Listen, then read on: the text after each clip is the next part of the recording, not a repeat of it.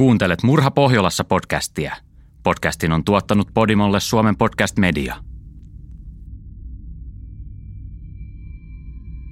Keväällä 2009 kaksi teiniä suuteli toisiaan bileissä Tukholmassa. Tällä muutaman sekunnin pusulla oli tappavat seuraukset. Tämä suudelma käynnisti mustasukkaisuuden, manipuloinnin ja epätoivon vyöryn, joka päättyi kuolemaan –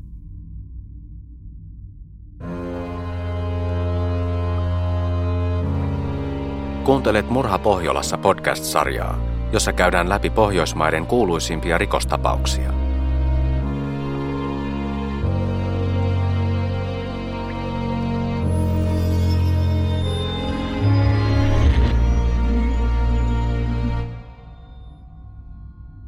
Seuraavaksi kuulet tosi tarinan, jonka taustatutkimuksen ja kertomuksen on laatinut Emil Nielsen. Tarinan lukija on Heidi Naukkarinen. Tämä tarina perustuu eri medioissa käsiteltyihin faktoihin. Kaikkia yksityiskohtia ei ole otettu mukaan, emme ota kantaa itse juttuun. Se on oikeusjärjestelmän tehtävä. Kannattaa kuitenkin varautua, että tarina saattaa välillä olla rankkaa kuunneltavaa. Onhan kyse oikeiden ihmisten elämästä ja kuolemasta.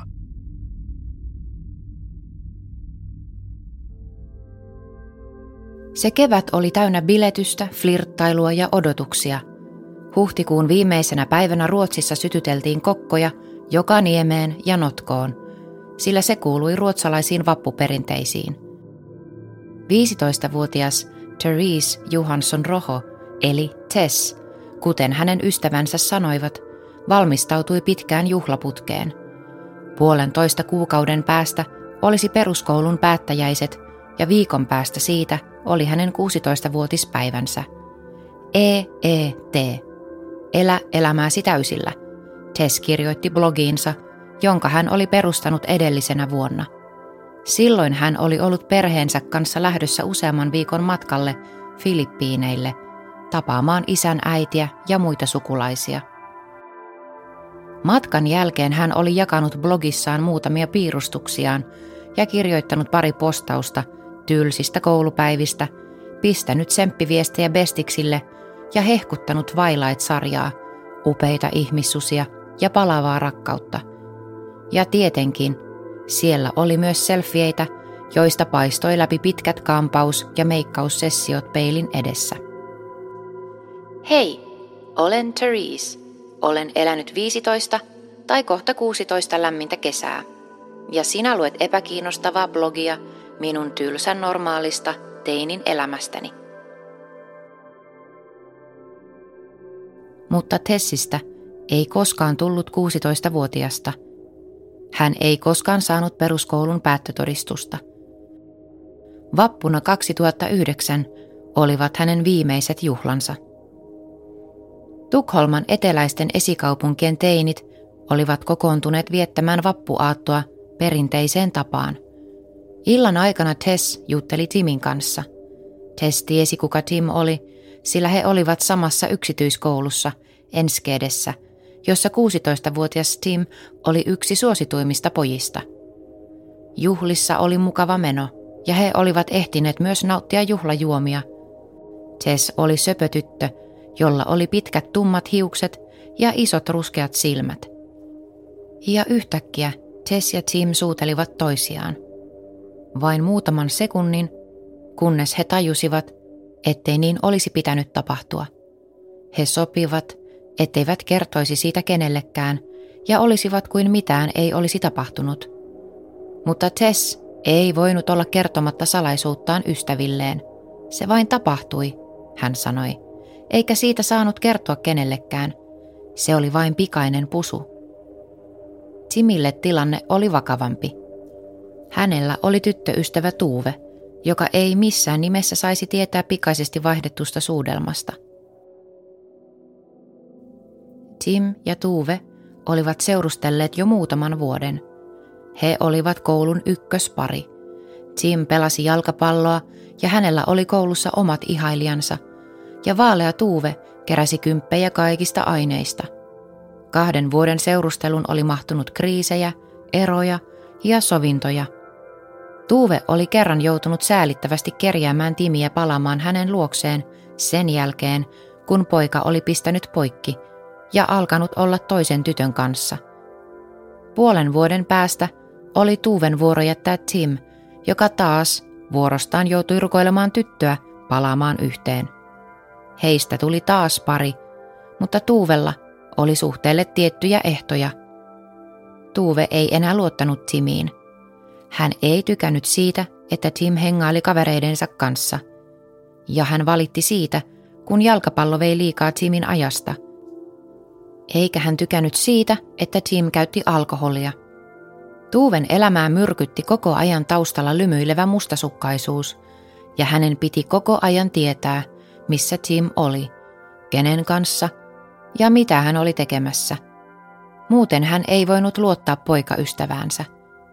Heidän suhteensa oli loputon kierre epäilyä, lupauksia, rakkauden tunnustuksia ja valvontaa. Ehkä Tim oli tottunut siihen, että sellaista se vain oli olla Tuuven kanssa, eikä hän osannut olla ilmankaan Tuuvea. Tuuve oli vappuna ollut vanhempiensa kanssa matkoilla, ja siksi Tim oli lähtenyt yksin juhlimaan. Hän tiesi, että se jo saisi Tuuven suuttumaan. Hän ei uskaltanut ajatellakaan, miten Tuuve reagoisi, jos hän saisi tietää, että Tim oli pettänyt häntä. Ei auttanut muuta kuin toivoa, että Tess pitäisi lupauksensa, eikä Tuuve saisi koskaan tietää. Mutta Tess ei itse pystynyt olemaan puhumatta salaisuudestaan, joten miten toisetkaan voisivat olla kertomatta sitä eteenpäin. Juttu vappuyön kielletystä suudelmasta lähti leviämään ja parin viikon päästä Tuuve sai kuulla siitä. Se oli kuin julma myöhästynyt 16-vuotislahja synttäreiden jälkeisenä päivänä. Tim yritti kieltää kaiken ja moitti Tuuvea, joka oli valmis uskomaan juoruja ennemmin kuin häntä. Se ei auttanut. Niinpä Tim myönsi tapahtuneen, pyysi ja rukoili Tuuvea antamaan anteeksi. Hän tekisi mitä tahansa hyvittääkseen tekonsa. Hän jättäisi kaverinsa, jalkapallon, mitä tahansa Tuuven vuoksi. Mutta tyttö vaikeni kuin muuri. Ei vastannut Timin soittoihin eikä viesteihin. Mun elämässäni ei ole mitään tärkeämpää. Mä haluan vain olla sun kanssa, Tim kirjoitti Tuuvelle. Lopulta Tuuve vastasi soittoon ja antoi Timille kymmenen minuuttia aikaa selittää. Tim oli vakuuttunut, että hän saisi tyttönsä takaisin, jos vain jotenkin voisi todistaa rakkautensa hänelle. Niinpä hän vielä kirjoitti Tuuvelle. Mä rukoilen sua, ota mut takaisin, ja mä lupaan, että sä tulet taas rakastamaan mua niin kuin ennen. Mä oon nyt enemmän sun kanssas kuin ikinä ennen. Mulla on nyt niin huono olo enkä tiedä mitä mä tekisin. Mä olen valmis vaikka tappamaan, jos se tuo sut takaisin. Ihan oikeesti. Mä voisin tappaa ihan kenet vaan. Tuuve ei vastannut mitään. Useammat hänen ystävistään vahvistivat Timistä kiertävät huhut. Hän oli pettänyt Tuuvea vappuna. Hän oli suudellut sitä tummatukkaista Tessiä, sitä vähän aasialaisen näköistä suosittua tyttöä. Tuuve oli nöyryytetty ja katkera, kun hän tuli seuraavana päivänä kouluun ja etsi Timiä koulun käytäviltä. Pojan ylitse pursuavat rakkauden tunnustukset ja lupaukset eivät lievittäneet hänen raivoaan. Kun Tuuve löysi hänet, pukkasi hän päällään poikaa niin kovin, että Timiltä lohkesi hammas ja nenästä vuosi verta. Tuuve juoksi saman tien ulos koulusta. Tim etsi häntä kaikkialta ja sai hänet lopulta kiinni – Tuuve oli hysteerinen. Hän halusi juosta junan alle ja Tim sai tehdä kaikkensa, että sai tytön jotenkin rauhoittumaan, kunnes Tuuven vanhemmat tulivat hakemaan hänet kotiin. Illalla Tuuve oli edelleen ehdoton. Se on ohi, hän kirjoitti. Hän ei voisi ikinä antaa Timille anteeksi. Tim aneli, että Tuuve suostuisi edes juttelemaan hänen kanssaan – eivät he voisi erota tekstiviestillä. Mutta Tuuve jatkoi solvausten kirjoittamista hänelle, haukkui Timiä rumaksi, kylmäksi, kelvottomaksi, vitun sijaksi, Heidän viestittelynsä muistutti epäreilua nyrkkeilymatsia, jossa Tuve hakkasi armottomasti Timiä, joka yritti epätoivoisesti väistellä iskuja, mutta julmia viestejä tuli yksi toisensa perään. Tim vastasi sydämillä ja pusuilla, pyysi Tuuvea soittamaan ja lupasi vastata milloin vaan, kunhan Tuuve soittaisi. Ja yhtäkkiä, keskellä yötä varttia yli yksi, Tuuve soitti. Mutta Tim ei vastannut. Tuuve soitti uudestaan ja uudestaan, 20 minuutin ajan, mutta turhaan. Lopulta, vajaan puolen tunnin päästä, Tim vastasi Tuuven viimeiseen viestiin. Tytön vastauksena oli uudelleen syttynyt raivonpurkaus. Valehtelija, kelvoton rakki. Se on ohi. Hän ei enää ikinä halua nähdäkään Timiä. Hän vihasi tätä. Jossain vaiheessa yötä he kuitenkin lopulta puhuivat puhelimessa. Tilanne rauhoittui ja seuraavana päivänä he tekstailivat toisilleen arkisesti päivän touhuista. Mutta ehkä se oli kuitenkin juuri sinä yönä, kun suunnitelma alkoi hahmottua. Ehkä sen kaiken pilkan ja suhteen kuoleman julistuksen jälkeisenä aikana idea kaikkein suurimmasta rakkauden osoituksesta sai syntynsä. Että oli yksi asia, jolla Tim voisi vakuuttaa tunteidensa aitouden tuuvelle. Lopullinen todiste, jolla Tim voisi osoittaa, että hän todellakin tarkoitti, että hän tekisi mitä vaan tytön vuoksi. Se tulisi vaatimaan uhrin. Ja valittu uhri tulisi olemaan Tess. En kestä istua tässä samassa metrossa sen kanssa. Sen tulee kuolla. Tuuve kirjoittaa Timille kymmenen päivää sen jälkeen, kun Tuuve oli pukanut Timiä ja he olivat selvitelleet välejään yöllä. Tim vastasi saman tien. Selvä juttu. Tänään. Edellisenä päivänä hän oli viiden tunnin ajan miettinyt sitä, miten hän voisi toteuttaa Tuuven toiveen. Hän oli käynyt Rongsundissa, jossa Tess asui, mutta ei keksinyt keinoa, miten voisi tehdä sen. Tim tiesi vain, että hänen tulee tehdä se – jos hän haluaa Tuuven takaisin. Siksi hän lupasi Tuuvelle, että hoitaa homman, kun Tuuve tekstasi hänelle metrosta aamulla. Jo edellisenä iltana hän oli kehittänyt seuraavan suunnitelman. Hän menisi takaisin Trongsundiin ja etsisi Tessin. Hän selittäisi tytölle, että hänellä on viereisessä metsässä piilotettuna vodkapullo, mutta ei enää löydä sitä, ja hän pyytäisi tyttöä tulemaan mukaan etsimään sitä. Hän arveli, että Tess lähtisi mukaan, jos hän sanoisi, että viinapullo pitää antaa joillekin tyypeille, joille Tim oli velkaa. Jos hän saisi tytön houkuteltua metsään, hän ottaisi sieltä jonkun kiven tai ison kepin, jonkun jolla iskeä tyttöä päähän, helppoa ja nopeaa. Sinä iltana hän kirjoitti Tuuvelle, että hän tietää nyt tarkalleen mitä tulee tekemään. Tim oli valmis. Hän asetti kellonsa soimaan puoli kuudelta seuraavana aamuna. Hän oli Trongsundissa juuri sillä hetkellä, kun Tess lähti kotoa mennäkseen bussilla kouluun. Tim kertoi hänelle tarinan vodkapullosta metsässä ja sen etsimisestä ja velastaan. Tess oli heti valmis auttamaan. Mutta heidät keskeytettiin, kun yksi heidän koulukavereistaan huusi, että bussi on tulossa. Tim ja Tess juoksivat pysäkille ja lähtivät kouluun. Tess ei arvannut, että bussi oli pelastanut hänen henkensä. Hän oli vain pahoillaan, ettei hänellä ollut aikaa auttaa Timiä kadonneen pullon etsimisessä. Tuuve ei ollut pelkästään pettynyt. Hän oli raivoissaan. Hänen kärsivällisyytensä oli loppu. Hän epäili, että Tim ei ollut alun perinkään aikonut pitää lupaustaan. Tää on niin kamalaa, hän kirjoitti. Kun musta tuntuu, että et sä edes halua tehdä sitä, mitä mä pyydän, mä en voi luottaa mihinkään. Sun on tehtävä se viikon loppuna. Tuuve oli lähdössä viikon lopuksi Pariisiin vanhempiensa kanssa. Viimeksi, kun hän oli matkoilla, Tim oli pettänyt häntä. Tessin kanssa. Siitä oli nyt kuukausi. Tällä kertaa Tim saisi osoittaa Tuuvelle tajuavansa, että pettämisellä oli kova hinta – Tessin pitää olla poissa kuvioista ennen kuin Tuve palaa Tukholmaan ja Timin luokse. Tuve vaati, että Tim raportoisi hänelle kaiken, mitä hän teki tytön ollessa matkoilla. Niinpä Tim raportoi uskollisesti kaiken Pariisiin, jotta ei herättäisi mitään epäilyksiä. Se ei auttanut. Tuve ei uskonut, että Tim oli vain kotona perheensä kanssa koko ajan.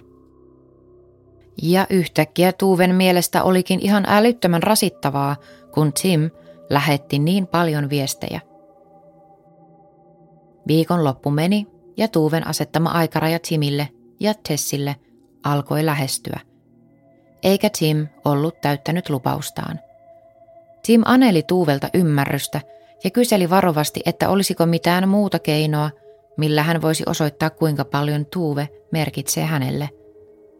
Tuuve vastasi kysymyksellä, Oletko tehnyt sen jo? Ei ole ollut saumoja, yritän huomenna koulun jälkeen, kun hän menee kotiin. Älä nyt suutu, vaikka en ole vielä tehnyt sitä. Suutun, jollet ole tehnyt sitä siihen mennessä, kun tulen kotiin. Mutta se ei yllättäisi, jollet ole tehnyt sitä. Et sä koskaan tee sitä, mitä sä lupaat. Kuului vastaus Pariisista. Tim kerjäsi ja vakuutteli. Tuuve ärsytti, pilkkasi ja haukkui häntä. Voitaisko edes olla ystäviä siihen asti, kunnes olen tehnyt sen? Tim kysyi. Me ei olla yhtään mitään ennen kuin sä olet tehnyt sen, vastasi Tuuve. Tim lupasi, että tekee sen ennen koulun päättäjäisiä.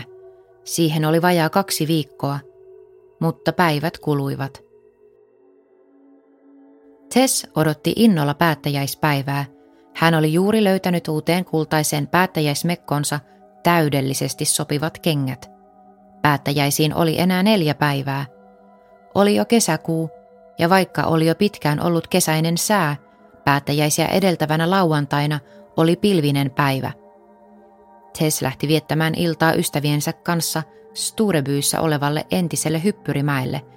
Se oli suosittu nuorison kokoontumispaikka, ja yksi Tessin ystävistä oli saanut vanhemman poikaystävänsä ostamaan tytöille askin tupakkaa ja pullon vodkaa. Tyttökaverit vähän virnuilivat Tessille, kun hän hoiberteli paikalle uusissa korkkareissaan, jotka eivät olleet kaikkein kätevimmät kengät keskellä metsää olevalle hyppyrimäelle. Sinä lauantaina kaikki nuoret olivat Sturebyyssä. Illassa oli jo kesän tuntua. Loma ja vapaus olivat ihan nurkan takana. Jos hän on siellä, teen sen tänä iltana. Tai sitten selvitän, missä hän on. Jutellaan myöhemmin. Pus. Tim tekstasi Tuuvelle ennen kuin hän lähti Sturebyyhyn. Tuuve ei ollut lähdössä mukaan. Ehkä hän tulisi myöhemmin paikalle. Itse asiassa hän oli menossa yhden toisen pojan luo, jota hän oli alkanut tapailla Timin selän takana. Televisiosta tuli Ruotsi-Tanska-maaottelu, jonka he aikoivat katsoa yhdessä. Monet Timin kaverit kertoivat myöhemmin, että Tim vaikutti tosi oudolta sinä iltana. Hän oli epätavallisen hiljainen ja poissa olevan tuntuinen, muiden juhliessa hänen ympärillään. Illan aikana Tim tapasi Tessin. Kello oli yksitoista Alkoi jo olla hämärää ja humalaisten teinien juhlatunnelma oli huipussaan. Siinä juhlahumun keskellä oli vaikea jutella, joten Tess ja Tim menivät kauemmas juhlapaikalta metsään. Yksi Tessin ystävistä näki heidät ja ajatteli, että niin kauan kuin Tess oli Timin kanssa, ei tarvitsisi olla huolissaan. Eikä kukaan kiinnittänyt heihin mitään huomiota – Hetken päästä molemmat nuoret palasivat takaisin kavereidensa luo ja pian Tuuve ilmestyi paikalle. Jalkapallomatsi oli päättynyt. Ruotsi oli hävinnyt Tanskalle 0-1. Tuuve oli sopinut tapailemansa pojan kanssa, että tämä tulee paikalle ensin, ettei kukaan epäilisi heidän olleen yhdessä. Tuuve tuli paikalle tyttökaverinsa kanssa. Tuuve ei voinut olla pitkään, sillä hänen piti olla kotona ennen puolta yötä. Mutta he ehtivät Timin kanssa jutella hetken ennen kuin Tuuve lähti ystävänsä kanssa kotiin. Tuuve oli matkalla kotiin, kun hänelle tuli tekstari. Lähetän sulle viestin, kun se on tehty, Tim kirjoitti. Tessin oli määrä mennä kotiin parhaan ystävänsä kanssa, jonka vanhemmat tulisivat hakemaan heitä puolen yön aikaan. Hän hyvästeli muut ystävänsä ja lähti metsäpolkua pitkin parkkipaikalle. Ihan kohta siinä. Hän lähetti viestin ystävälleen muutamaa minuuttia ennen puolta yötä. Hänen piti vielä käydä pissalla, joten hän etsi näkösuojaa kahden puun välistä. Tess huomasi Timin, joka etsi häntä. Tim halusi vielä jutella vapusta ja selvittää, miksi tieto heidän suudelmastaan oli levinnyt. Hehän olivat sopineet, ettei siitä kerrota kenellekään, että he unohtaisivat koko jutun. Epätasaisessa maastossa oli vaikea kävellä korkkareissa, joten Tess istahti kivelle ja myönsi siinä, että hän oli kertonut suudelmasta ystävilleen. Eikä hän ollut voinut kuvitellakaan, että he kertoisivat siitä eteenpäin. Timistä tuntui, ettei Tess ollenkaan tajunnut, miten vakavasta asiasta oli kyse. Vaikutti myös siltä, ettei hän katunut suudelmaa ollenkaan niin paljon kuin Tim, ehkä jopa päinvastoin. Siinä lähellä maassa oli puista pudonneita oksia. Tim poimi käsivarren kokoisen oksan ja meni Tessin taakse ja iski kepillä täysillä Tessiä takaraivoon. Kuivunut oksa katkesi ja Tessin hiukset olivat täynnä märäntynyttä lehtisilppua. Tess huusi Timille. Mitä vittua sä teet? Mä en oo tehnyt sulle mitään. Nyt Tim ei voinut enää lopettaa. Hän heittäytyi Tessin kimppuun ja otti molemmin käsin kiinni tämän kaulasta. Tess taisteli kaikin voimin päästäkseen vapaaksi, mutta Tim oli isompi ja vahvempi. Tim puristi käsillään tytön kurkkua useamman minuutin, kunnes Tess oli ihan vetelä ja makasi maassa tajuttomana. Tim halusi olla täysin varma, että tyttö oli kuollut. Hän löysi toisen paksun oksan ja painoi sillä tytön kurkkua. Kun sekin puu murtui, hän pisti polvensa Tessin kaulalle ja painoi koko painollaan. Pitkään. Sitten hän nousi lähteäkseen, mutta olikin vielä kuulevinaan heikkoa voihkimista. Tim alkoi potkia tyttöä kuin jalkapalloa, päähän ja ympäri kehoa, täysillä ja raivon vallassa. Se oli ohi. Tim lähti pimeästä metsästä ja jätti Tessin sinne, pahoin pideltynä ja tajuttomana. Nyt se on hoidettu. Hän on kuollut. Mä tein sen. Tekstasi hän Tuuvelle matkalla kotiin. Sekä hyppyrimäellä olevat ystävät että parkkipaikalla odottava kaveri vanhempineen alkoivat ihmetellä, mihin Tess oli jäänyt. He huutelivat Tessin nimeä ja etsivät häntä metsästä. Yksi hänen ystävistään soitti Tessin vanhemmille ja kysyi, oliko hän mahdollisesti tullut yksin kotiin. Hänen äitinsä lähti saman tien hyppyrimäelle, jossa nuoret etsivät Tessiä ja huusivat hänen nimeään pimeässä. Kun Tessin äiti tuli paikalle, hän näki poliisin ja ambulanssin vilkkuvat valot. Nuoret olivat löytäneet Tessin alle tunnin kuluttua siitä, kun hän oli lähettänyt viestin ystävälleen, että oli tulossa. Yksi tytöistä ajatteli, että Tess oli kaatunut korkkareissaan. Toinen oli huolissaan siitä, mitä Tessin äiti sanoisi, kun Tessin laukussa oli vielä tupakat ja puoliksi tyhjä vodkapullo. Tess makasi selällään, kun he löysivät hänet. Hänen ihonsa oli sinertävä ja hän hengitti vaivalloisesti.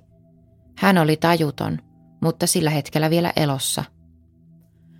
Jo kaukaa Tessin äiti näki, miten ensihoitajat häärivät hänen tyttärensä ympärillä ennen kuin lähtivät viemään häntä. Äiti seurasi ambulanssia sairaalaan. Tim sai nopeasti kuulla asiasta.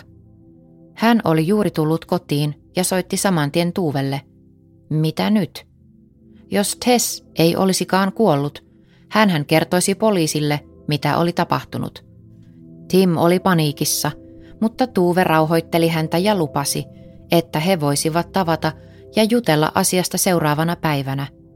Sairaalassa lääkärit yrittivät elvyttää Tessiä kymmenen minuuttia, mutta hän oli kuollut. Poliisille selvisi nopeasti, että kyseessä voisi olla rikos, ja he aloittivat vielä paikalla olevien nuorten kuulustelut. Useimmat olivat kuulleet juorun vappuaaton kielletystä suudelmasta ja Timistä ja Tuuvesta. Tim ja Tuuve eivät ehtineet tavata toisiaan seuraavana aamuna, sillä jo kello kuusi sunnuntai-aamuna poliisi soitti sekä Timille että Tuuvelle. Heidät otettiin molemmat kuulusteltavaksi poliisilaitokselle. Tim tuli ensimmäiseen kuulusteluun äitinsä kanssa, ja Timin ollessa alaikäinen myös kunta oli lähettänyt edustajansa valvomaan kuulustelua. Poliisi ilmoitti Timille, että hän oli epäilty murhasta. Tim kielsi kaiken. Hän selitti, että oli kyllä ollut juhlissa mukana ja oli nähnyt Tessin ja jutellut tämän kanssa, mutta oli sitten lähtenyt puolen yön maissa kotiin, kuten valtaosa nuorista – hän ei tiennyt, mitä metsässä oli tapahtunut. Poliisin tutkijat jatkoivat työtään koko sunnuntain ja illalla Timiä kuulusteltiin uudestaan. Tällä kertaa mukana oli myös asianajaja. Nyt eivät poliisit pelkästään kysyneet kysymyksiä. He kertoivat Timille, että heillä oli sekä todistajia että muita todisteita, jotka johtivat häneen. Vaikka Tim edelleen vakuutti syyttömyyttään, alkoi hänen tarinansa rakoilla – Tim pyysi saada jutella tutun papin kanssa ja poliisi kutsui hänet paikalle. Se keskustelu muutti kaiken. Nyt Tim oli valmis puhumaan. Pappi oli hänen rinnallaan, kun hän kertoi poliisille koko tarinan. Vappuaaton suudelmasta, Tuuven raivosta ja vaatimuksesta, siitä, miten paljon hän rakasti Tuuvea ja miten hän halusi tehdä kaikkensa, että tyttö antaisi hänelle anteeksi. Hän kertoi, miten hän oli tuntikausia kierrellyt Hessin asuinalueella suunnittelemassa ja miten hänen ensimmäinen yrityksensä oli mennyt pieleen bussin saapuessa juuri silloin, kun hän oli tekaistun vodkapullotarinan avulla viemässä tyttöä metsään. Ja Tim kertoi, mitä oli tapahtunut Hyppyrimäen metsässä lauantain juhlien jälkeen. Miksi tapoit Tessin? Poliisi kysyi. Siksi, etten halunnut menettää Tuuvea, Tim selitti. Se oli ainoa keino saada hänet tyytyväiseksi. Tuuve kielsi painostaneensa Timiä yhtään mihinkään. Vielä senkin jälkeen, kun poliisi oli näyttänyt hänelle heidän 115 chattiviestiään, 697 puheluaan ja lukemattomia tekstiviestejään. Poliisit olivat printanneet näitä viestejä ja osoittivat Tuuvelle – miten kymmenissä viesteissä oli mustaa valkoisella siitä, että Tessin piti kuolla ja miten Tuuve vaati, että Tim tappaa hänet. Mutta Tuuve kielsi kaiken. Hän ei kuulemma missään vaiheessa ollut tosissaan. Jos Tim oli tappanut Tessin, hän oli siihen yksin syyllinen. Tuuve väitti, ettei hänellä ollut mitään tekemistä asian kanssa. Syyttäjä oli toista mieltä. Sekä Tim että Tuuve olivat syytettyinä Therese Johansson Rohon murhasta. Kun kyseessä oli näin nuoret syytetyt, oikeus päätti, että tapaus käsiteltäisiin suljettujen ovien takana, kun oikeudenkäynti alkoi 19. elokuuta 2009 Södertörnin käräjäoikeudessa. Tim myönsi aiheuttaneensa Tessin kuoleman. Tuuve kielsi – Niinpä Tuuven puolustajan tehtävänä oli ennen kaikkea kaivella Timin selityksiä ja todistaa oikeudelle, että Tuuve ei ollut koskaan ollut tosissaan, kun hän kirjoitteli Timin kanssa Tessin tappamisesta ja siitä, että Timin tulisi tappaa hänet. Se oli vain pelleilyä, Tuuve puolusteli, eikä hän ollut missään vaiheessa kuvitellut, että Tim ottaisi sen tosissaan. Timin kuulustelu oli ensin. Istuntoa ei oltu käyty kuin muutama tunti, kun Tim sai panikkikohtauksen ja hänet vietiin ambulanssilla sairaalaan. Sieltä hänet vietiin takaisin tutkintavankeuteen suljettuun nuorisolaitokseen, jossa psykiatrit ja sosiaaliohjaajat olivat hänen tukenaan. Viikon päästä hän palasi oikeuteen ja jutun käsittelyä jatkettiin. Tuuve joutui myöntämään, että hän oli kyllä kirjoittanut kaikki ne viestit, joita syyttäjä esitteli oikeudessa, mutta hän oli ehdoton siinä, ettei hän koskaan ollut tarkoittanut niitä tosissaan. Siitä huolimatta oikeus päätti, että Tuve oli yhtä syyllinen Tessin kuolemaan kuin Tim. Tim ei olisi koskaan tehnyt sitä, jollei Tuve olisi painostanut häntä. Ja kyllä tytön olisi pitänyt ainakin epäillä, että se riski oli olemassa, että Tim ottaisi hänen vaatimuksensa kirjaimellisesti, oli hän sitten todellisuudessa tarkoittanut sitä tai ei. Siksi sekä Tim että Tuve todettiin syyllistyneen Therese Johansson Rohon murhaan, kun oikeudenkäynti päättyi syyskuussa, reilu neljä kuukautta vapun jälkeen. Heidät ohjattiin vielä mielentilatutkimuksiin ennen kuin oikeus päätti heidän tuomioistaan. Lokakuussa tuli psykiatrien lausunnot. Kumpikaan heistä ei ollut syyntakeeton, joten heidät voitiin tuomita tekemästään rikoksesta. Molemmat saivat yhden vuoden ja kahdeksan kuukauden tuomion suljettuun nuorisolaitokseen, ja heidän tulisi molempien maksaa 60 000 kruunun korvaus Tessin vanhemmille. Tim hyväksyi tuomionsa. Tuuve valitti ja vaati vapautusta. Syyttäjä taas valitti ja vaati pidempää tuomiota. Tuomio ei muuttunut ja se laitettiin täytäntöön helmikuussa 2010. Tess oli siinä vaiheessa jo pitkään ollut haudattuna valkoiseen arkkuun. Hautajaisissa arkkua olivat ympäröineet kukat ja taustalla soi Lullaby elokuvasta Twilight, jäähyväisinä tytölle, joka halusi elää elämäänsä täysillä.